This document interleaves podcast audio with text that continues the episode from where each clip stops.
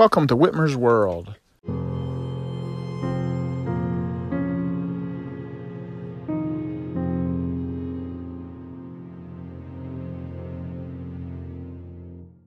Today we're going to be talking about UDL and blended learning, which is a book written by Katie Novak and Catlin Tucker. One for all and all for one.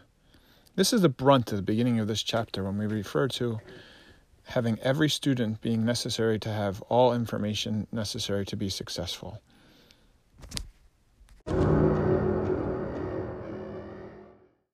Basically, what they're saying here is that we need to provide, as teachers, we need to provide our students with tools necessary to be successful.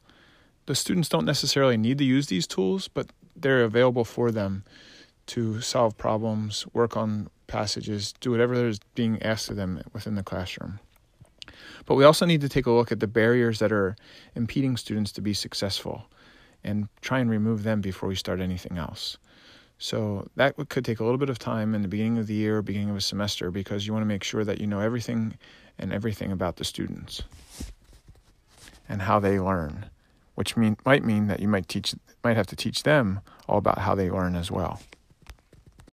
An empathy exercise. What an amazing idea to sit down one on one with students and have them explain and describe how to make the classroom better so that they can learn better. And some of the key questions that we could ask are What do you think you need to do or know to do to be able to meet the goal? How would you best like to learn it? What materials can I, can I provide you that will help you to meet this goal? And how will you share that you met it? And this is these questions are asked after you provide some information to students about what it is that they're going to be learning in the near future.